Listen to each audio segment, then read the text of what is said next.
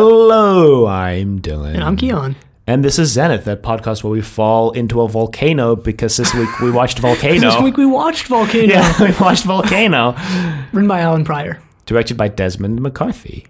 and aired on January 21st, 1980. Oh boy, here we go. This is going to be an interesting episode.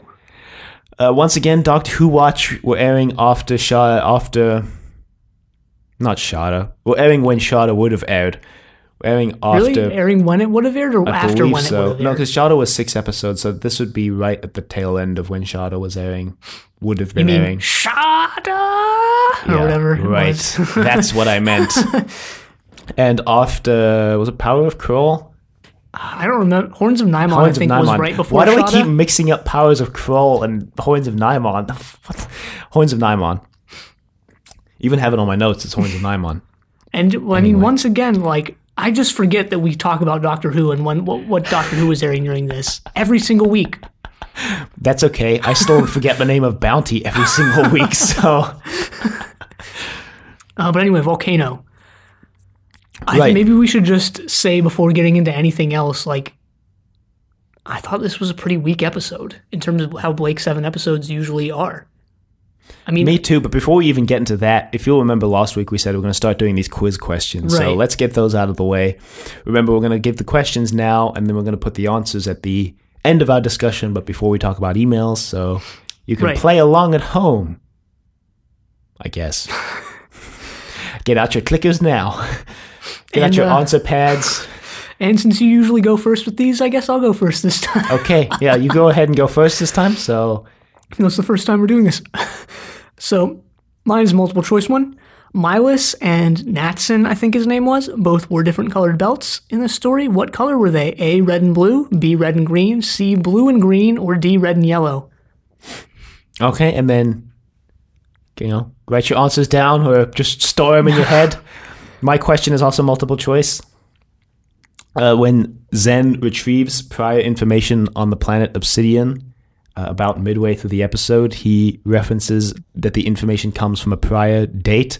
What is the date code that he uses? Is it A? Allan Prior date. Okay, sorry. the sorry. Allan Prior date. is it A, 103? Is it B, 202? Is it C, 303? Or is it D, 333? So get your uh, get your answers in now. Buzz them in. Text them to us. Oh, God. Should we provide a phone number? No. no, no. We can make a Google Voice number actually if people want to call. Instead of emailing and stuff? Yeah. Yeah. That might actually be something to that, actually. that might actually be something to consider. Uh, we'll talk about that off recording and come right. to a consensus. again, we just decide and bring these things up on recording. Anyway, I yeah, I thought this was a pretty weak episode. Apparently, I found out this actually has a pretty weak op- opinion in the fandom. At least I learned that from Sergeant Drano. Even though I think it's a favorite of a couple people. Right. And again, I don't think this is a bad episode. There are definitely things I like about it. It's just weaker than like almost every other Blake 7 episode. The only 2 I would mm-hmm. put under it are really Orac and Redemption. Yeah, I put it down there. This is just this is, I think the first episode of Blake Seven that I just really could not get into. I could I could I just couldn't- focus on it at all. And honestly, yeah, I felt the same way, which was interesting to me because there was a lot of like conceptual stuff that could be pretty interesting, right? Like the pacifist group, they mm-hmm. have they're on this volcano planet, they have this self-destruct mechanism, but really I couldn't get into any of it. And I think at the end of the day, for me, the reason why I came down to that is that I actually think sending Del and Dana down to the planet was like a critical mistake on Allan Prior and Chris Boucher's part. I think I think the reason why it's a mistake is because these are both new characters to the show, and I think putting both of the two new characters down on the planet together really didn't give me anything to get invested in. Yeah, I completely agree with that. I think, you know, you could have had either Del or Dana and then Yeah, it could have probably been- Avon. Dana and Avon, or, or Maybe even Cally, Cally. and Cally and Del. Cally and Dana would have been interesting. Vila and Del would have been really interesting. Yeah. I think just having one of the Liberator crew on the planet with one of the two new characters would have instantly just made this a lot better, in my opinion, because it would have actually given me something to be rooting for, and you know, then would have someone on the Liberator interacting with the Liberator crew, and it would basically give us a real insight to both of their characters at once. Seeing them interplay off each other is like we don't have any reference point for these two characters, really. Right. You know, when it's just them two together, we don't have any of the familiar Liberator characters there to play off of. However, to play devil's advocate, because I think I think we should bring this up. If you started with season three, there's no way you would know You would know that Del and Dana aren't part of the main crew. right, but you wouldn't know really anything about Avon, Cally, and Vila. That's true. So maybe you know if you started with with Series C, this isn't necessarily a complaint you would have. Yeah, and that just boils down to like your own perspective, I guess. Yeah, And well, we get do get the info at the beginning of this, or at least it seems like it's been quite a while since mm-hmm. Del and Dana joined. yeah. But there is, I think there's like a throwaway line where they said part of the reason why they're on Obsidian is because they're looking for Blake. Right, there's been rumors that Blake is on Obsidian. They're not true, as we learn later. The episode starts with Del and Dana beaming down. I'm not gonna lie, I totally thought Del was Blake for a second. He looked exactly like Blake right there. I mean, he does from far away, like he definitely looks like him. in this episode is I can start to see like why people say that Del is like almost a replacement for Blake. This is actually what uh, my what would Blake do for this episode. I definitely think Blake would have gone down to this planet himself. Oh, absolutely. There's, n- I mean, and even if he didn't, like, there's no way he would have let these two new crew members go down. I think. I mean, that was the thing about Blake is that even though he was the leader of the group, he always got his hands dirty with everything they did. He was always one of the people down on the planet Right. almost every time, not every time, but That's all. You can also chalk that up to like this is a small crew, right? But like, mm-hmm. yeah, I get what you're saying too. I don't know how much of the rest of the story would have played out any differently if it was Blake down there actually really Instead of honestly Del, instead of? Del. Yeah, that's a good point. A lot of it would have been really similar. And my what would Blake moment do later is is pretty much the same. I don't think a lot of the story would have changed. Th- that's also the thing with like Del and Dana. They don't really. They could have done. I agree that like it should have been like what we said before, either mm-hmm. Del and Avon or Dana and Avon, something like that. But they don't even. They could have done more with these two characters in terms of like Right, that's the other thing is that they We already still- feel a little flat. yeah, we still know very little about Del if you really think about it. Right, and even uh, Dana as well. And I think actually Del was done better than Dana, which doesn't. It's not a good sign to me. Not a good sign. No, but, and I've already read Drano's email for this episode. Yeah, so actually, you know, speaking about Dana last week, we also had an email who brought up, I think, something that, that was interesting that I think we should talk about more in the coming episodes this season. She mentioned that Josette Simon, who plays Dana, actually refuses to play Dana in the audio dramas because she feels that the quote noble warrior quote role was sexist and racist. Or, or, yeah, sure. So I think that's something that we should uh, keep in mind and we should bring up because I definitely think in this episode, you know, what is what is Dana's purpose in this episode? Right. I mean, Del didn't have much, but even then, there was like there was some stuff, right? Like he's, oh, I don't trust anyone. That's why I've survived this long. There was stuff like that. Dana is like, there was just nothing. Dana's point in this episode is to show up, shoot and, and shoot a couple people. Like she tries to restrain Del, right? she has a mini conversation with the leader guy, whose name I mm-hmm. am forgetting. But like even then, like this isn't a good sign for Dana. Yeah, I think She's should. being shoved into Yeah. that role that really Jenna was shoved into, but a mm-hmm. lot earlier. yeah. But like I said, I think that really comes down to just this story putting Del and Dana together, two characters who we don't know anything about. Yeah. You know, and that was the thing. You know, if we draw parallels back to the start of the show, when the show started, we didn't meet all seven at the same time. We met Blake in the first episode, and then in uh, the We way met back, Blake, uh, Vila, and Jenna in the first we episode. met those three in the first episode, and then we meet Avon. But you know, Avon is always shown in reference to to either Blake or Vila or Jenna when we meet him. Right? We never see Avon alone. We we don't meet Avon with Gan. Right? Right, and it isn't really until Cygnus Alpha where Gan really does. We really don't meet Gan until Cygnus Alpha, basically. Yeah, and then yeah, we meet G- Gan shows up in Spacefall, but like we don't really ever we, like we I'm don't saying. get into like who Gan is. yeah, it's not like it's not like Avon and Gan are the two main characters of that episode, no, right? and, and even then, like Gan's particular point, other than like he's the strong man or whatever, Mm-hmm. you know, the fact that he has a uh, God, what is I'm forgetting what it's called, uh, limiter, Mm-hmm. isn't brought up until which one it was? No, it wasn't the web. It was episode four, whose name I'm forgetting.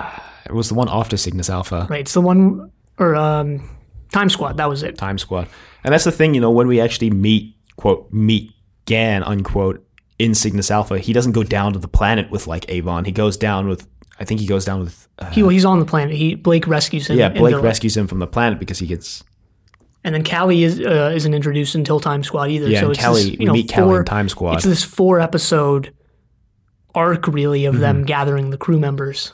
Whereas here it seems like, it It's almost like a feels, two episode type deal. yeah, it almost feels like here they're trying to like rush through introducing Dana and Del, which is why they sent them both down to the planet. It's like, this is how we get the most time out of them. Right. because that really is the a plot of the story is dana and del are on this planet and the reason why they're on this planet we haven't mentioned yet is because they're trying to get new recruits and they're trying to find basically they want to start like a, an actual like base on a planet somewhere instead of being on the liberator and moving around constantly and they think that obsidian would be a good place to start this The Federation Base. hasn't touched it because of the volcanic activity, supposedly. yeah And I mean, you bring up the A plot and B plot type thing that Blake Seven usually does, but even in this, there's not really much of a B plot. It's almost the same thing, really. They all tie into each other pretty seamlessly. they do tie into each other but until that tie-in moment it's definitely an a b plot with the liberator crews just in orbit being attacked by by federation crew and they're like what's going I on guess, I guess, yeah. the, and then it, basically Del and Dana stop communicating with the Liberator and they're like, oh, what happened? They probably got captured. And then Avon reveals that he knew that there was like a tripwire down on the planet. This is my what would Blake moment, uh, what, What would Blake Blake knew. do moment. Because I don't think, because Avon reveals that he basically knew about this, but he kept it hidden from them and didn't tell them about it. And Cally's like, wow. In my opinion, I think Blake would have told them about it. Mainly because I don't think Blake would have wanted them to get captured. Uh, you know, this is assuming Blake doesn't go down to the planet himself. Right. This is like if Blake hadn't told them about like the forbidden zone or whatever, that it's a minefield or something like that. Yeah. Almost. Like, I definitely think Blake would have told them about it, if only because he wouldn't want them to get captured. Because, you know, say what you will about Blake, he knows how to recruit people to his cause at least. So he knows that if they're getting, you know, if they trip that wire, if they're getting captured, that's not going to look good on them. And could Right. get them killed because they really don't know anything about these people. Like, if these people are actually hostile, they need to have the, the drop on them kind of thing. Well, like we mentioned, they set off the alarm, alerting the people. They show up and they like missed them. Yeah. but it's it's some sort of like knockout gas or something. yeah. They bring them to their base, which actually looked pretty cool. I like the sort of Yeah. swirl design. It looked very ancient. It looks al- it looked almost like they don't touch on this, so this is just speculation. But it looked almost like they this was, you know, catacombs or like something from an ancient civilization, and then they just started using it for their own purposes almost. It reminded me of like an Egyptian tomb almost. Not Egyptian, kind of Egyptian esque. Um, it looked like there were hieroglyphics written on the columns. Except they're all just swirls. Yeah. Well, it was made out of stone. I think that's why Yeah. it gives off that sort of ancient vibe. And they've taken, apparently, Del and Dana brought six extra teleport bracelets down. Right. And Del tries to play it off as they break a lot. and Dana's like, yeah. They're having none of that. We're introduced to a couple of the main characters. I think there's only two real important ones the leader and his son. Mm-hmm. The leader has a pretty annoying lisp, actually. Commander Mori? Is that the son or the dad? I, I couldn't tell Oh, you. Howard is the dad because he, the reason, another reason why they're Obsidian is because magically this guy Howard is an old friend of Hal Mellanby, which instantly is a retcon because if you remember back to um, Aftermath, uh, all of Hal's friends were killed by the Federation because he was a traitor. Maybe Howard never joined Hal's cause. Maybe he was just a friend from. I think. I, don't they actually say in this that he was a friend from like military school or something? I guess. Oh, Hal was played by Michael Gough. No wonder I recognized him. It's the Celestial Toy Maker Oh wow! from the Celestial Toy Maker. Wow. Huh. Huh. I was like, man, he seems familiar for some reason, but I couldn't place it. Huh, that's actually surprising to me. Yeah. It's, I didn't notice it at all. Yeah, so Howard and then his son, I think, is is who's his son? Mori. Mori, I think. Or wait, was Mori the Federation guy? I think he was. Mm, yeah, Mori was the Federation guy. Jeez, this is really confusing. Bersha? Bershar? Bershar, I think, was the son. Yeah, Bashar was his son. It's Howie, Howard, not Howie, Howard and Bashar And Mori is the Federation captain. Find, we find out Servalan also has a passing interest in Obsidian, especially since the Liberator's there. Right. Servalan is now reinstalled as president of what remains of the Federation, at least. Well, her military coup was successful, I guess, is the message we're getting here. Yeah. The she's a president of a broken empire. Yeah, which she didn't want to be, but She's the reason why she's crumbled. looking at Obsidian is because once again Star One has been destroyed, so they're looking for a new base uh, for Federation operations. right. And she mentions, I think, that they passed up on Obsidian for some other reason. Mm-hmm. Uh, and I think we find out later that it was these people's threats. yeah, Uh, but I don't, I don't remember why she says like it's a good idea to go back. But it's Because fine. Like it doesn't matter. guess. Yeah, probably. Well, also they get summoned by Bashar because he sends a message like, Yeah, "Hey, the true. Crew's here." So Servalan's, we gotta go kill the Liberator crew. Howard explains their pacifist nature. He says Mm-hmm. they've like genetically modified aggression out of their Well, he says Psyches? genetically modified, but then he implies that they use electroshock therapy. yeah. Which And then I he think, implies that they like lobotomize people. No, I I like, it's- Jesus. I think it's a combination of both. I think they somehow genetically modified them, however that works, and then like, but that's not a perfect process, right? The Mm-hmm. people who still show some aggressive tendencies are given this shock therapy, a minor shock. So he says. Whether or not we believe him, I don't, I don't know. him. It reminds me of how ah, this was really dark. What? You know, uh, JFK wasn't the only Kennedy child. He Yeah. he had two brothers, but he also had a sister who had some mental illness problems, so their dad had her lobotomized. Oh, well, yeah, that's like lobotomies used to be a legitimate, Yeah. quote legitimate unquote uh, quote cure unquote for mental illness. Yeah, well, just read uh, "One Flew Over the Cuckoo's Nest." You know. just really sad.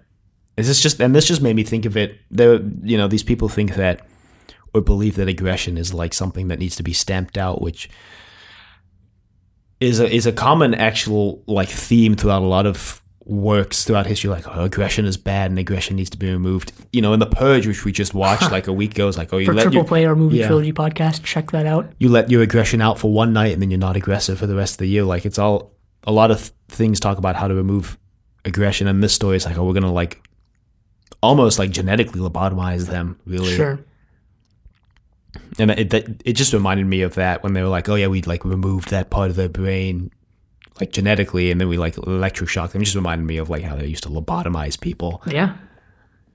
So. And then what happens is Dana Oh, and Del get turned over to the Federation, That's but not really because there's a lot Dana's of like, stuff "You're happens in the pacifist." inter- We can talk about Dana's like outfit for a minute. She's wearing like bright pink pants. it doesn't. I mean, it looks like a, strangely out of place because the rest of the costumes, basically in the entire show, have looked Mm-hmm. like either medieval tunics of some sort or like. I mean, Series B started out with that way, way sci-fi look for everybody. Yeah, but if you remember like- Blake's massive sleeves and, and Jenna's like Starfield pattern shirt, And, and even Avon in this looks pretty sci-fi. He's wearing that black thing again. Avon once again, uh, or Vila is once again the voice of reason in this one. Yeah, that's true again. But Dana just looks like a modern day person. That doesn't look like something that it looks like something you might wear today. Yeah, Possibly. I don't know. possibly. It's just kind of the uh, give everybody their own look thing, except Del, who Looks I like think Blake. Drano in his email this week says that Del raided Drake's closet. Drake's. Blake, What if Drake was on Blake's set? What Blake's long lost. what if Blake comes back and is like, "Oh no, I'm not Blake. I'm a Drake. Blake's uh, long lost twin." But Anyway, anyway, there, there's stuff going on on the Liberator. Vila is, like you mentioned, being the voice of reason, which is back to the norm for him. You know, it was only really that one episode where he. Yeah, was sort of a week. yeah, he was sort of a gullible Power fool. play. Power play, right? I mean, the Liberator stuff is like it feels really weird to me. Like it feels like we're kind of forced actually in some scenes. Like the scene where Cally tells Orac to man the teleport and Orac doesn't respond. She's like, just do it. And Orac's like, that's a task that's like, it's a menial task more suited to someone like you. And she's like, just do it, Orac. Like, it just comes out like really forced. Sure, I don't know why think that is. That particular line could have worked better with Avon since there was that antagonism set up between Avon and Orac. Yeah, possibly. I think Avon's just trying to work his way into the leader role still. He's still trying to find his leadership boots, so to speak. Yeah, and that's actually hard when you're looking still looking for Blake. Yeah. Because he's, you know, he's ostensibly still looking for Blake, which is like, to do that, you have to admit that to some capacity, Blake is important to this crew and you need Blake, right? Right. I don't think the other crew members have really acknowledged Avon as the, you know their leader yet because they're Yeah. because they're still looking for Blake. And that's the thing, looking for Blake too, you almost have to acknowledge that Blake is still the leader, kind of. yeah. Which, in doing so, that makes it I mean- very difficult for Avon to step into any sort of leadership role. Yeah, I mean, look, they're looking for Blake, right? Not Jenna. So Yeah, I mean, exactly, even though, the thing. Even though Jenna did send that message, like, "Don't look for me," you don't come looking for me, I'm done with you criminals, you crims. even though she was probably the, one of the most criminal of all of them, honestly. That's true. anyway, then what happens is the Federation people take the bracelets and they're like teleport, which apparently becomes through really sketchily in the teleport room because Cally just believes that it's Del and Dana. Maybe she hasn't Right. learned the voices yet. She, she beams them up. We get we also get some stuff with Servalan. You know, Vila beams them up because he's like, they're in trouble. Beam them up. yeah, Cally's skeptical, and Vila is the one who was like, "Just do it," and he flips the switches. But we get some stuff with Servalan. Um, there's this Federation commander, I guess, named Mori, Mm-hmm. and he Servalan is you know using him to do her dirty He's work. the proto Travis for the story, basically. Basically, She tells him that if he wins, he can have the Liberator in his own command. He can become basically Supreme Commander, which is what Servalan was before. yeah. Which who knows if that's even a promise she's willing to keep. I th- yeah, the way she says it, I thought she was just going to backstab and kill Mori as soon as this was over. Really, Right, and there, there's this again running trend in this season of like rumors and reported speech and like how people leverage that to their advantage. Because Servalan knows that you know it's just rumors, I guess, that Blake was on Obsidian. Mm-hmm. But she points to like the the value and how that put her like her in a position of power that Avon Right. and the rest of the crew believed those rumors. Mm-hmm. Which is something they're continuing on basically from aftermath. Yeah. is interesting. I want to see where that goes in this season. I And mean, later, I mean later on, there's that line from Howard: "The truth is absolute." the truth is absolute. That's what he says.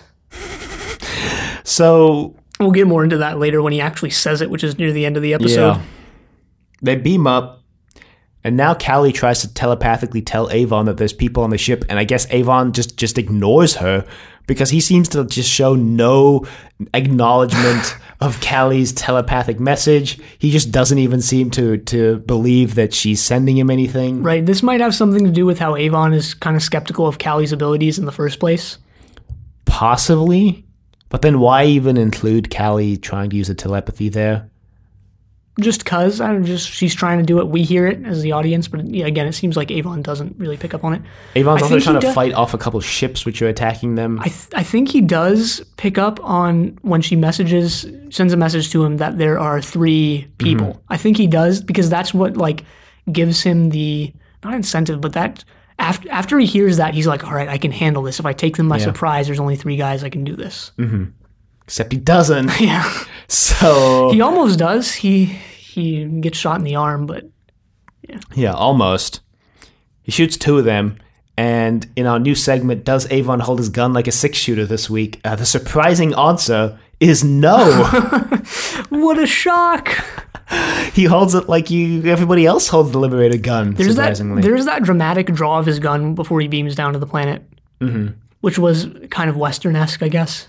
Western esque. Yeah. But I was shocked to learn that one week after we introduced the segment, the answer is already no. What if he doesn't do it again? Oh God.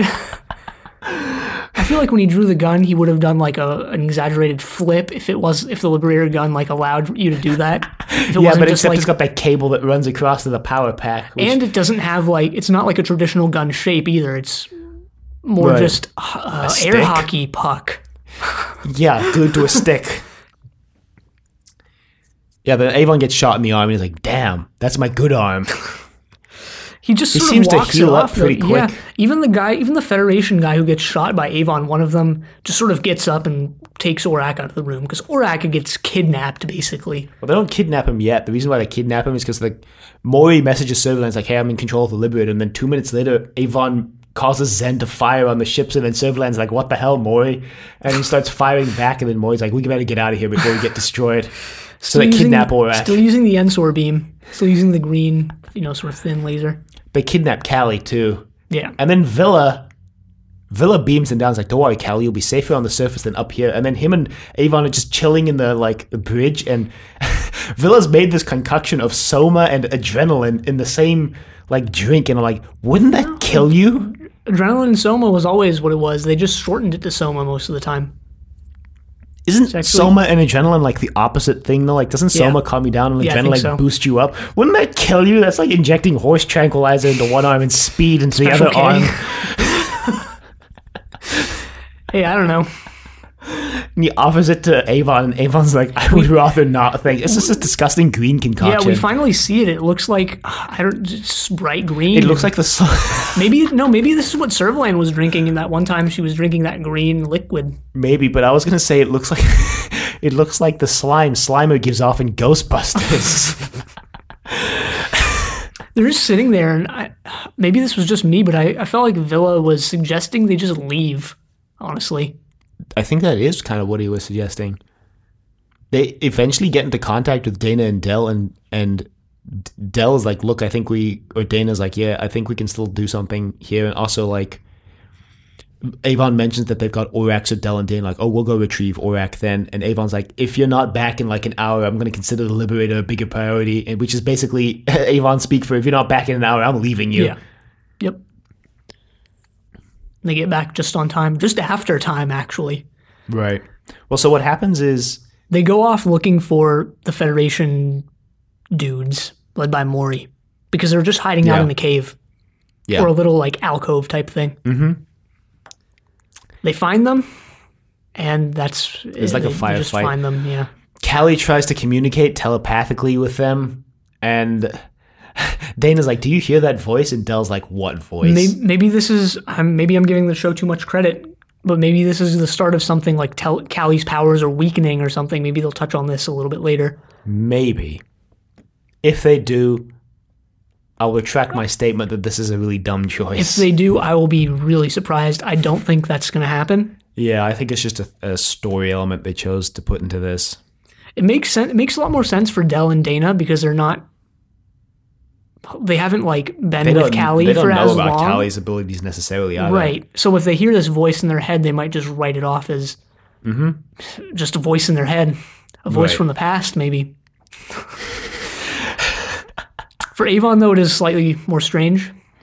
I think this is about the moment also Avon talks with Zen and Zen or or yeah, Zen and Zen pulls up this information that they're like they've been neutral they were they weren't even attacked for the entire war that went on. because they have this like fail-safe mechanism. It's just this big red button next to their volcano display that allows them to self-destruct. We didn't mention that Yeah, because Howard um, reveals about nowish actually. He reveals it now pretty early that they have like a nuke basically stored underneath the volcano and if they activate it it'll just blow up the entire planet, which is how they stayed neutral during the war because the thing is Avon looks up if Obsidian has any official declaration of neutrality because apparently you need that to be considered neutral and Zen says no and that's why Avon and Cally actually this is earlier and Vila are suspicious that maybe there's something else going on on the planet right. uh, and basically, Howard explains that anytime someone would land on the planet, they'd tell them they'd blow the planet up and take themselves with the, the enemy fleet. Yeah, someone I think it's Dana is like, "Well, you were just bluffing, right?" And they're like, "No, we weren't." Except he doesn't actually say anything. He just kind of looks at Dana with that. That knowing look Yeah, that basically look. says, "No, we weren't." Yeah, exactly. so, good shit.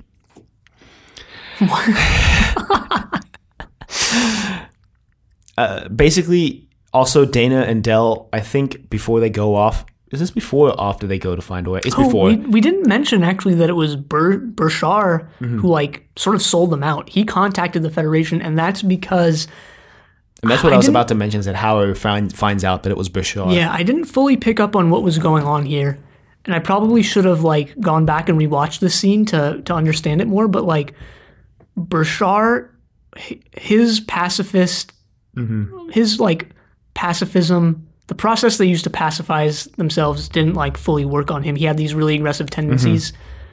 But And like, Hower but Hower was like he was okay with it. He wanted like he wanted someone who was more aggressive than the rest of them for some reason. He said uh, he wanted someone who could think like his enemies. Yeah, and he just used his son because his son. I guess uh, coincidentally, his son was the person who who filled this role or whatever. Yeah, Which is like interesting. well. I mean, it's interesting. Like they have this like total pacifist policy, so to speak, but they actually don't really, right? They're just it's sort of just a front. They they Mm-hmm. It's just- kept this guy yeah. in their back pocket essentially in They case things go wrong. underneath the planet. yeah, so They're gonna. It's not really a nuke. They call it something else, but they see they're gonna blow up. it's a self-destruct mechanism that y- uses the power of the volcano or something. yeah. And then they they also introduced this Oh, thing man. about the air like not being safe. I don't know what you're about to mention, but I just remembered that they mentioned this thing about the air not being safe when when Bashar takes them outside first to hand them over to the Federation, and Del's like, "You don't spend a lot of time up here," and he's like, "Yeah, the air is not so great." And then they kind of bring it back later with a volcano because Del's like. Yeah, that bomb underneath is the volcano like spreading the radioactive particles all over. Is that why the air sucks? And and Hower just doesn't answer. So it's, it's probably why at least they bring it back. Unlike, Not Horizon. God, what was the one with Inga and Ushton? Oh man, I don't remember now. I Yeah, usually with the- remember Blake the Seven one with titles. the air that's like really thin. yeah, Was that vo- that wasn't voice from the past? Uh, hostage. right, hostage. But oh man, we they also like in this sort of scuffle with the Federation. This one guy falls off a cliff into the volcano, and like I was so shocked. I and the kind of I don't I don't want to say I disliked it because I did think it was like kind of funny, mm-hmm. but like he just it's so so dramatic. It's like his death is given even more focus than like Travis's death. like he just he, it's it looks really funny too. He falls in the volcano. Yeah, It's just it's interesting. yeah. I'm like, why are you giving this Federation guy like this death? I, I mean, you want it kind of reminds me almost of in Redemption when that guy falls off the railing.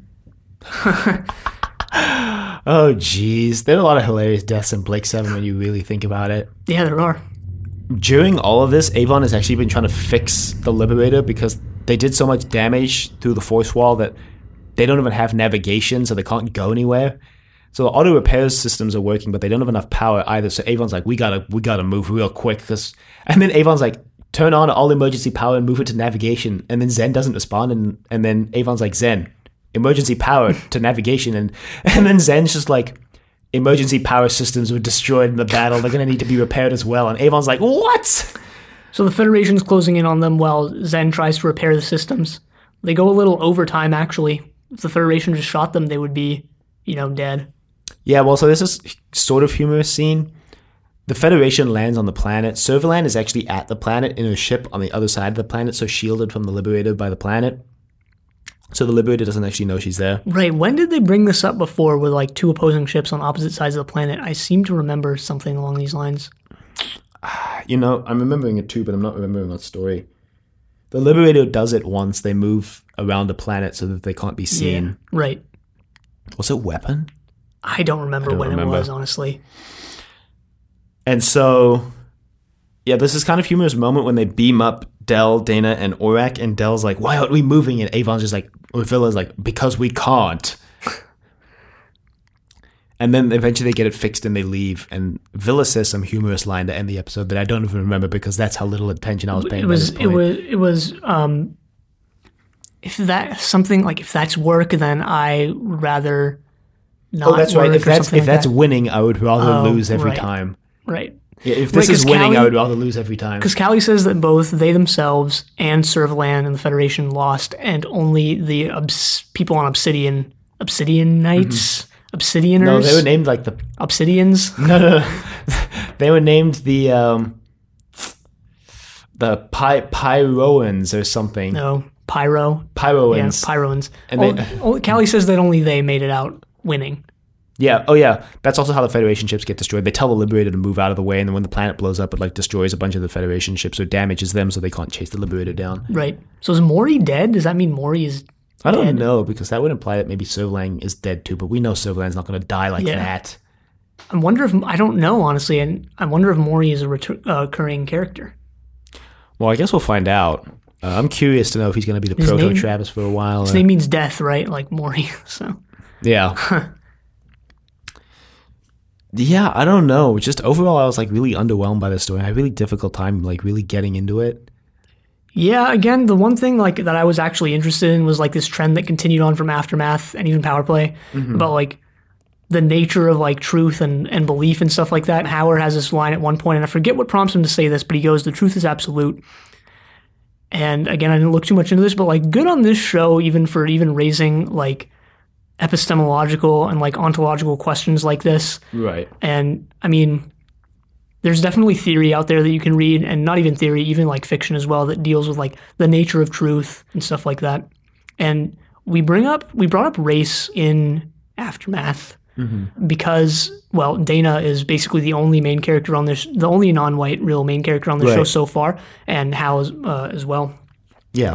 But like, if you read, I remember because I last year at least I read a few slave narratives. Most famous, the most famous slave narrative of all time really is uh, Frederick Douglass's. But I, I read a couple more, and like those, like they really deal with like the nature of truth. How like a different perspective will give you like a different version of the truth, and and even more complicated stuff than that. I mean, it def- depends how granular you want to get with the truth. Truth, because I feel like there is a point at which truth is absolute, right? Like, I open the door.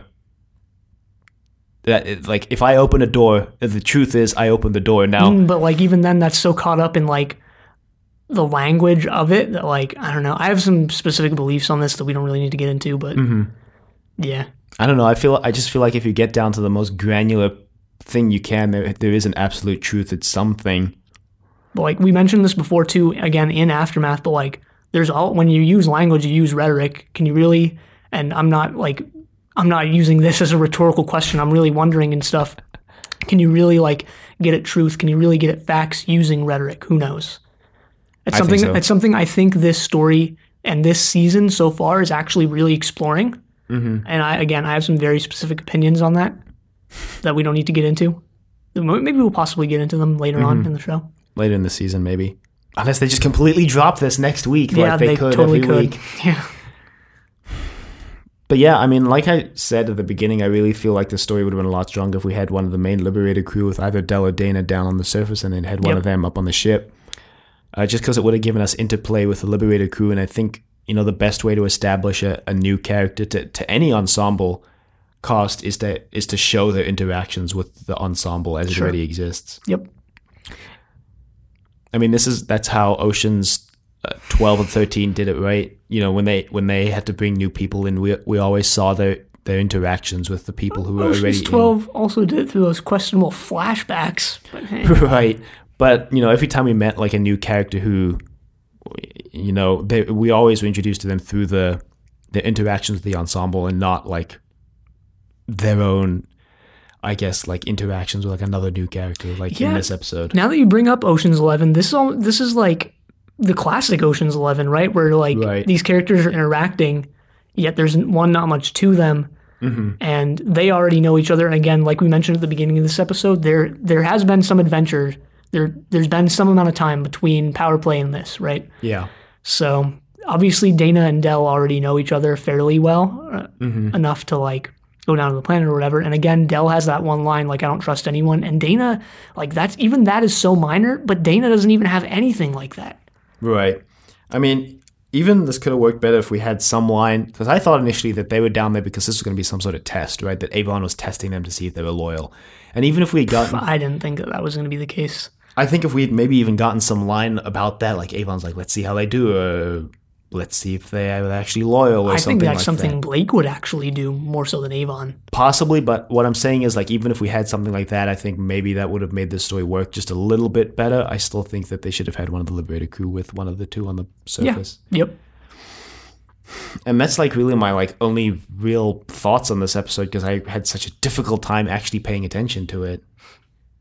Yeah, I didn't find this to be too interesting, honestly. So Yeah, kind of disappointing. we actually, did get emails this week. right, but before we get into that, we should give our answers to Oh, the right. quiz questions. So, uh, you know, You should go first since your question was first. All right, I guess I'll just we should remind people of the questions, right? Mm-hmm. So mine was Milas and Natson, both were different. I think it was Nat Tin or something like that. Actually, Yeah. they were the two guys we didn't even mention when we were talking about it, but they they weren't human. They were they like teleported, and Servalan met with them and had them killed. I think they were pacifists. They were like teleporting though. It was weird. Yeah, I think it was implied that they had some sort of like teleporter technology there too. Yeah, okay. Oh right, yeah, they were pacifists because They were Mori killed. Yeah, Mori kills them, and they're like they weren't they weren't even scared. Mm-hmm. Uh, which I guess actually is related to the like anti-total pacifism like nature of what this episode is. But anyway, my question was Milas and Nat Sin or Natin or whatever his name was. Mm-hmm. Both wore different colored belts. What color were they? And the answer was A, red and blue. Yeah, so if you guessed A, then you win the prize of being right. Yeah, well, okay.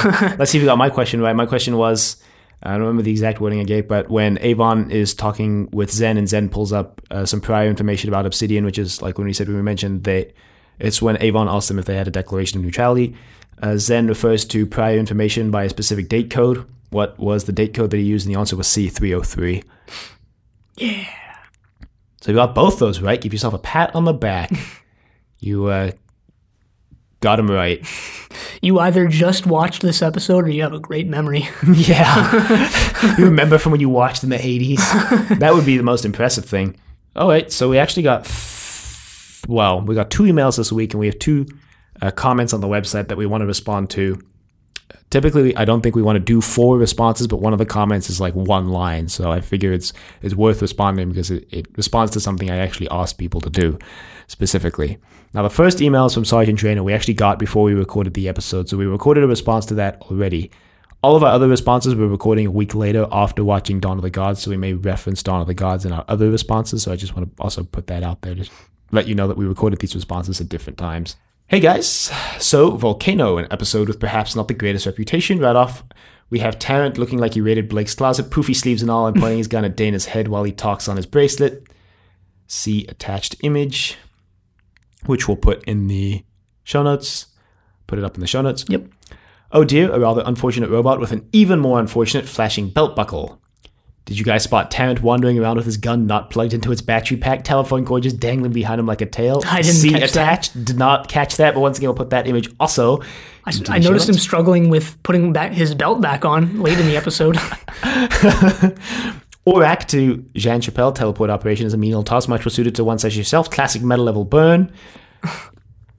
Gotta love how Hower casually plays down how they've become pacifists by treating babies with electric shocks, psychological ma- manipulation, and propaganda, and then later demonstrates his own pacifism by having the robot shoot his own son to death. We forgot to mention the robot because I made a note that it looked like Chameleon Oh my from God, Doctor yeah, Who. we didn't even mention this robot. It didn't. Uh, no, it didn't really look like Chameleon from Doctor Who It reminded me of Chameleon. Because of how it like wasn't there Yeah. ever. and he just kind of walked in, shot someone, and left. And then he tops that up by blowing up the entire planet. Yeah, we mentioned that. How like, are they really pacifists? They blow up the entire planet. no, they're not. They're really not. Pretty great scrap the Liberator gets into, simultaneously fighting an enemy fleet and a boarding party. Yeah, I thought the fight was shot pretty well. I didn't mention that. This is a new director for the show. I thought it was shot pretty well. It was pretty intense, actually, pretty exciting. Wasn't really invested in it though because of the rest of the story. But anyway, these Federation troops are dressed a little differently than the usual ones. Their helmets, especially, are different. Any thoughts as to why?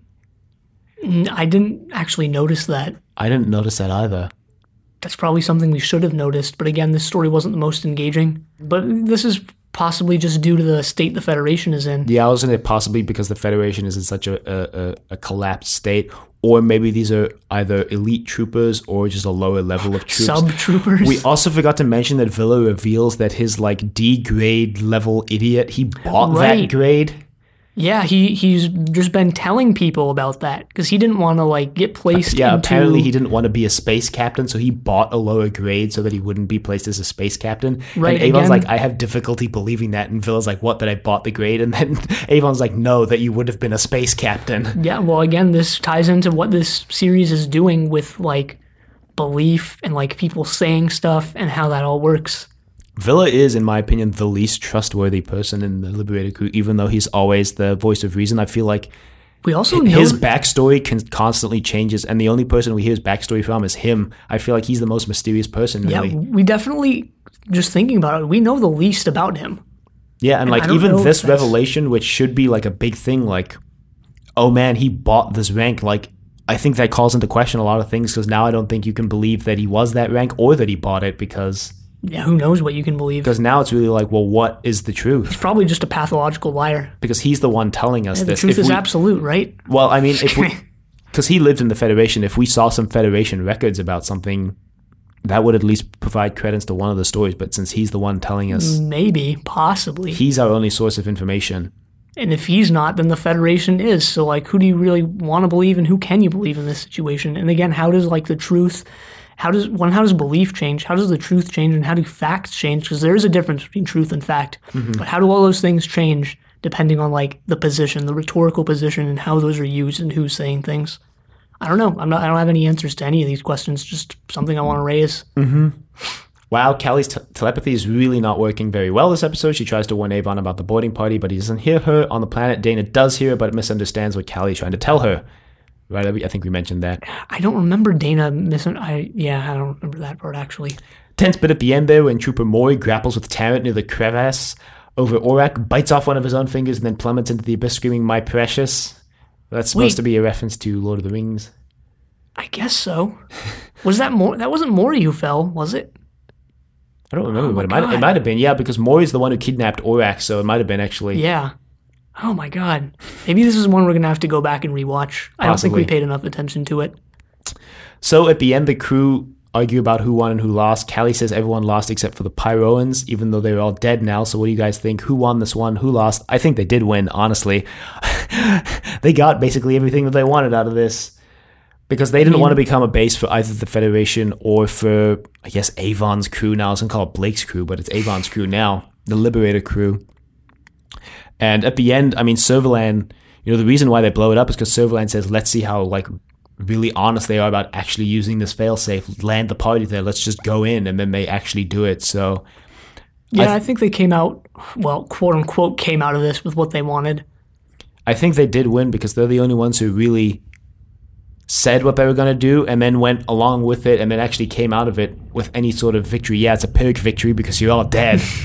but did the Liberator crew come out of this with anything? No. Except the fact that Orac almost got kidnapped and the Liberator almost destroyed. Did Servalan come out of this with anything? No. Mori's dead. Even if Mori didn't die when he fell into the volcano, the planet blows up and he didn't get teleported. he didn't get teleported up to a ship because the Federation doesn't have teleporter technology, so he's dead anyway. Yeah, I guess Mori is for sure dead. Darn, So- they could have done more with Mori. You know, Could have done Mori with him. Oh, jeez. So Servalan loses a lot too. So I think they did win.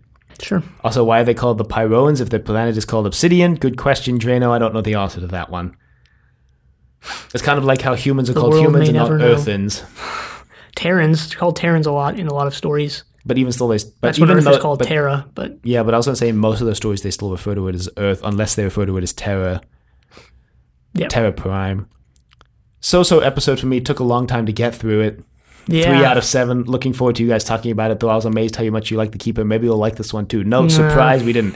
Sergeant Drano, Station 7, the door. So thanks. Thank you once again for emailing us and staying in touch with us and posing some interesting, I think, questions about the episodes, noticing things that we didn't notice. Especially in this one. Yeah. I'm curious to know, actually, Drano, if you want to email us, how long it took you to get through it. Did you watch it all in one sitting, or did you like split it up because you were just so bored by the episode? Because I, you know, we watch these, uh, or at least I watched. I don't want to speak for Keon. I watch these in one sitting. I don't split it up in any sort of way, and I know this one was really difficult for me to get through. I wanted to take a break and stop and come back to it later, but I did. I probably did like a couple times. Just went and watched other videos or something online. I was like, "Oh, I can't do this anymore. So went back to it or whatever. But again, I think this is one we're gonna have to come back and mm-hmm. maybe we'll have to do a a volcano redux episode. Who knows? maybe. Right. As usual, this email section is a future incarnation of ourselves. One week later, One week later. from what was to you a minute ago. All right, so this second email is from good correspondent. Uh, I don't know why I said it like that. The regular correspondent is what I was actually going for. Hi again, Zeniths 2. Good at corresponding, I guess. Good at corresponding. All right, so we have the, Oh yeah, we're the, Zeniths too. the, the, like headings again. We have original credits. Just wanted to point out to you that the thing moving back and towards on the original credits for Blake 7 was a security camera, not a gun. They Yep. were only seen briefly in the first two episodes. One of them was on the prison ship. This That's is a really embarrassing Yeah, it is. thing to have pointed out to us. Especially because the first shot of the first episode, barring the intro sequence, is a camera. Especially since we went 26 episodes calling it a gun. 26 plus for me. I've probably right, I- 26 plus. I watched eight episodes twice plus the tw- regular run of 26, so 32 for me. But it's correct. We've corrected ourselves now. Thank you, RG. All right, science fiction. Oh boy. Oh boy. I've been following your discussion about sci fi with great interest, partly because I have both an MA and a BA with a literature focus. That means Nice. I'm uniquely qualified to say, Dost thou want fries with that? Many novels which were once considered sci fi have now been reclassified as dystopian future. I'm thinking in particular of things like Brave New World, 1984, Fahrenheit 451, and The Handmaid's Tale. Rather than considering anything with both science and fiction in it to be sci fi, I think it is better to see it as anything which has a fictional science in it. The words are round the wrong way. So H.G. Wells' Time Machine is sci-fi due to the fact that time machines don't currently exist; they are fictional. Whereas in 1984, there isn't any science that doesn't exist now or existed at the time. Even things like two-way monitors could be constructed in a crude fashion in 1949. 1984 is set in the future, though, and that future is bleak, thus it sits in the dystopian future genre. The role of sci-fi in the past has often been to comment on the nature of humanity, hence why classifying it has been has become a little convoluted. Side note, the concept of soma as a calming drug was used in Brave New World long before Blake 7. Yeah, this is interesting. I really like that definition of, of flipping the words around. Well, actually, let me rephrase that. I like that lens. I'm not going to call it a definition because I don't want to define these things. Mm-hmm. And you use the word classified. That's also not something that I want to do. You bring up Fahrenheit 451 by Ray Bradbury. Ray Brad- Bradbury was an author, an interesting author, because unlike people like Ursula K. Le Guin, who's who was like you know winning awards and like mm-hmm. national book awards and things, and she would go on stage and be like, "Hey guys, thanks for giving me this award for my science fiction book," and people were like, "Well, what the hell? You know, it's not science fiction. Like this is a great work of literature." And he's like, "Yeah, it's also science fiction." But Ray Bradbury was never really like that. He was an author who he wrote what he wrote, and he won plenty of awards and recognition, uh, both in the science fiction community and outside of it.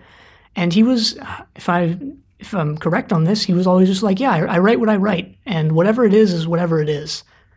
And he wrote No, plenty that's of not entirely correct. He did come out and say that Fahren- that everybody was interpreting Fahrenheit 451 wrong. well, who knows if he even has the right to say that, but or the authority to say that, let's say. But yeah, he's an interesting author. He's a very interesting and a very good author as well. Yeah, Um, I agree. I don't have much to say on it. The only Ray Bradbury work I've read is actually something wicked this way comes. So, which is bizarre. Um, there's a there's a cool one called Mars is Heaven or some Mars is Paradise, something like that. It's a short story. It's a really good one. Um, yeah, is another interesting point on this science fictional discussion. This sort of um, lens. I'll mention it next. Uh, actually, never mind. I'm not going to mention that. um, but you also bring up um, Soma, uh, how it was used in Brave New World. Soma, I think we actually touched on this in Horizon. Uh, Soma is it's a it's a mythical like drink. It's from multiple world mythologies um, as like a cure all drink, or like a panaceic drink. Mm-hmm. Which is cool. They mix it with adrenaline here. Yeah. What's in a name? I don't know if you've already worked this out, but the male crew members on Blake 7 are referred to the, by their surnames, except for Vila. I'm not sure if this was to show him as weaker than the other blokes. We never learn Cally's surname, but his species may not have them. Servalan was originally going to be very masculine. They were going to have her wear a military outfit, but Jax persuaded them that it would be far more original to write a character who sounded like a man, but who dressed in a hyper feminine way. Having been a teenager when Blake 7 was airing, I can tell you that androgyny was very popular, with women like Annie Lennox and Grace Jones being seen as the height of fashion. Thus, Servalan's mix of buzz cut and high fashion suited those times perfectly. All this might be why she is only ever referred to by one name in the series. Yeah, that's, That's interesting. That's really interesting. I noticed that Vila was the only one who was called by his first name, the only one of the, the guys that is. And I didn't like bring it up or anything because I didn't think too much of it. But yeah, it's a good point. You know, maybe Mm-hmm. maybe he is just sort of seen as weaker. I, I don't, truly don't know. Possibly. But that's that's an interesting point.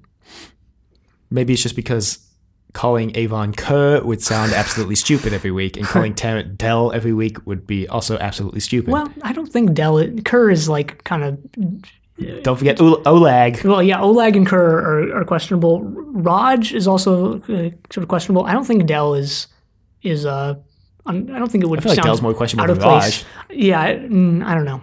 I don't think I don't feel like disregarding Roj for a minute. I don't feel like it would be abnormal to say like, "Hey, Del," or like Del went and did uh, something like that. I guess. Avon and Cally. If you watch Avon and Cally closest this season, you will see some fondness developing. Some fans take the opinion they were stupidly kept apart in the first two seasons, but were finally allowed to interact in this one. I don't have much to say on that because we haven't watched much of the season. Well, and also Avon is coming into that leader role, maybe going to be Yeah. interacting with people he didn't necessarily interact with as much, like Cally. Um, we also have that point about Servalan. That's really interesting. I didn't really like know any of that. The Avon game, the season we get to play a game. Who does Avon kiss this week? You mentioned that Blake should have been the one to kill Travis too, not Avon, but Blake didn't really care about Travis. He just saw him as an annoying little bug to avoid. It was Travis who had the obsession with Blake. I find it quite delicious that at their final showdown, Travis doesn't even get off by his nemesis. nemesis. Pathetic. Uh, I guess. The, who does Avon kiss this week? At least in the four that we've watched: Aftermath, Power Play, Volcano, just and, Servalan so far, right? and um, Dawn of the Gods was just Servalan. So he has what eight more episodes, nine more. yeah. Nine to go. Got to get those numbers Yeah. up, Avon. Those are rookie numbers. the Avon game. This. Uh, so I read that one already. Sorry. Servalan gets some action. I quite like how Servalan plotted behind the scenes in the first two series. From now on, she does a lot of work herself. I don't like that as much, but it does put her in some interesting situations with the Liberated crew. She starts to wear less and less white, opting more for colors which don't show the dirt. The actor used to make a grand entrance every day on set, modeling her outfit for that episode. That's actually uh, an interesting thing. Jacqueline Pearce, I believe, is her name. Is the actress's Yep. name? Yep. Uh, we haven't seen Servalan much. She was in Volcano, Power Play, and Aftermath, but not in Dawn of the Gods. Uh, that's something I want to reserve judgment on until the end of the season, actually. Sure.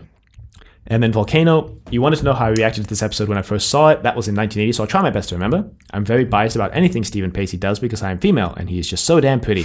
I could watch him do the dusting and be perfectly happy. I enjoyed him and Dana going to the volcano planet together. I thought it gave good insight into their characters. We got to see how Dana always has a keepsake from her father with her and how- she has allies in the galaxy. With Tarrant, we got to hear more about him being a Federation pilot and so his no nonsense approach to the situation at hand. I really love when he listens to Dana after she hears Cally. He's not so arrogant that he thinks he knows best. I really like Dana and Tarrant together on the planet as it's about to blow up. They make plans together. We get to see Dana put her pyrotechnic skills to good use, and they don't just abandon Cally, they were a good team. All the principal players did a great job this episode. The support acting is what let it down. The father and son were both dreadful. When the father got the robot to kill his son, I didn't really care, and I don't think he did either. Cally's telepathy was used extremely well. That's all for me. As Avon said, down and safe. RG forgot to mention that Tarrant says down safely, the Oh, more yeah. inferior version of down and safe in this episode. Yeah, all, all this is really good. Like I mentioned earlier, we did really give Volcano the short end of the stick. At this point, you, Dylan, have gone back Mm-hmm. I and went rewatched, back and rewatched Volcano it. and noticed a lot more, and we'll discuss that a lot more next week in Dawn of Right. the Gods. But we did really sort of not give it all it was due. We didn't give it what it was doing. We also really didn't give Dana the credit she was due in this episode. Dana really did do a lot more than I think we pointed out that she did. I'm really interested to see that you liked Dana and Tarrant together on the planet. We got a comment on the website, which I'm going to bring in right now, from a guy named John, who says, Yes, I started watching Series C and I liked Dana Tarrant together. Episodes such as Trader and the Parts and Head Under Harvest of Kairos, which Promising. promising and also kind of plays into this theory that I had at the start of this volcano episode that potentially if you started with Series C, you may be more okay with the Dana Tarrant pairing because everybody is a new character to you and not just Dana and Tarrant. Yeah. Whereas I believe that if you know the other characters, you're going to have more of a problem with this because it doesn't give you anything to work with and you kind of are wishing that you got more Avon or Cally or Vila, right? But that's actually really interesting and thank you for, for emailing us that. Uh, and I'm really glad to hear from you, RG. Always have good insights. Much like Sergeant Drano, we have such good correspondence on the show, honestly. Just take over our places. just take over. We'll just hand the show the over to to and Sergeant Drano. They can be the two new hosts, and we'll just like produce from the background or something. But we definitely didn't give Volcano its due, and, and you know I say a lot more on it next week because I rewatched it. I did. I was a good podcast host and went back and rewatched it like I should. I didn't. And then we have one final comment here. This is from Saint Clinton, who is back again to correspond with us. Yep. Yes, I have still been listening to each and every episode and still think that this is the greatest Blake 7 podcast ever. You all are catching things that I hadn't noticed in the long time that I've been watching and rewatching the episodes. Yes, I'm one of those who's been enjoying the sci fi conversations. That's good to hear. Awesome. I'm so glad that you all have finally reached my favorite character, that being Dana. When I saw the episode for the first time with her first scenes, I was hoping that she would become a new member of the crew, not like other previous guest people that haven't. Now, I will admit that she isn't the greatest actress in the world, but she is the only character that I developed a crush on with the show over the long run. From what I have read, this was one of Josette Simon's first TV roles. If you saw the 2017 Wonder Woman film, Josette was in it. I did have one on Jacqueline Pearce Sutherland, but that changed when I saw interviews of her outside the character. Ooh, I'm not saying she's ugly, but her outfits on the show are a true testament to how great the wardrobe department was for the show when it came to her. If you want to see and more importantly hear something really interesting, look on YouTube and find an interview with Steven Pacey, who plays Del Tarrant. In this season, the show takes a twist that I think turned out to be a little more interesting to me, being that it became more like a sci-fi western to me, and even more so in the final season. Anyways, still loving the show and looking forward to more episodes from you all. St. Clinton. First off, thank you for mentioning that Josette Simon was in Wonder Woman because that made me go check her IMDb page. And I've had this thing in the back of my head, like she looked familiar to me, but I couldn't quite like place it. And on her IMDb page, I found out she was actually in Broadchurch season three, which I have watched. And so it finally clicked. I was like, oh, I've seen Josette Simon before. So it finally clicked for me. So thank you for bringing that up. um, in Yeah. regards to the wardrobe department, we actually talk about that more interesting next week on Dawn of the Gods. Uh? Keon brings up some stuff about how Oh good yeah, the I costuming is. You forgetting we recorded I that just an, just yes. an hour ago. Yep. You also bring up um, Josette Simon's acting as not as strong, maybe, or Mm-hmm. um, I don't know. I mean, I've I haven't had a problem with it so far. I don't think she. I haven't Yeah. seen her uh, as like a weaker actor than anyone else on the show, really. So Yeah, far, at it- least. I think it's serviceable. I Yeah. honestly don't think it's bad at all. no, I don't. If this is her first TV role, it's actually rather good. Yeah, And I think, you know, if it is her first TV role, she can only go up from there. She was really fantastic in Broadchurch now that I actually made the connection that that's her. And thank you for giving us such kind words of encouragement. yeah. Best Blake Seven podcast. There They're- are definitely other great ones out there. Yeah, my I think my favorite is Blake Seven in character, uh, which examines a character of Blake Seven in each of their episodes, which is an awesome podcast. If you want to check that out, I haven't listened to a lot of other Blake Seven podcasts, but definitely Blake Seven character is a good one to check out. And we always like list off all the other podcasts because why not? It was down and safe which hasn't updated, I think, in two years now or a year. a year, like a year and six months. I think And then there's Spacefall. started around the same time that we did, but they're doing uh, one episode Bi-weekly, every two weeks. A little slower, a little more in depth than we are. Yep, He's making Blake Seven. and from a, like a place of a more Twitter knowledge feed, because they've watched the show when it came out and have rewatched it since and know a lot more. yeah, and then there's Blake Seven in character. And then there's there's one more that's Uh, completed. Uh, classically awful is not. there's is- Classically Awful that that just started. Not completed, but is similar to what we do almost. And there is one that's completed that finished in like 2013. It's rather old, and I'm forgetting the name, but I'll put it in the show notes. And other than that, you know, if you would like to email us, you can reach us at thedoctordecadentvegetable.com. Questions, comments, concerns, angry rants, love letters, your thoughts on the rather mediocre or underwhelming volcano. And it's Shake and Blake, that other podcast, by the way. There it is. That's what it is. Thank you for looking that up. You can find us on YouTube at Decorative Vegetable. You can find us on Apple Podcasts and Google Play at Zenith, a Blake 7 podcast. Be sure to leave a rating if you like the show. Check us on Facebook, Trust Your Doctor. Like us on Facebook. Also check us on Twitter at TYD Podcast and follow us on Twitter. And next time we're watching Dawn of the Gods. But until then, the end.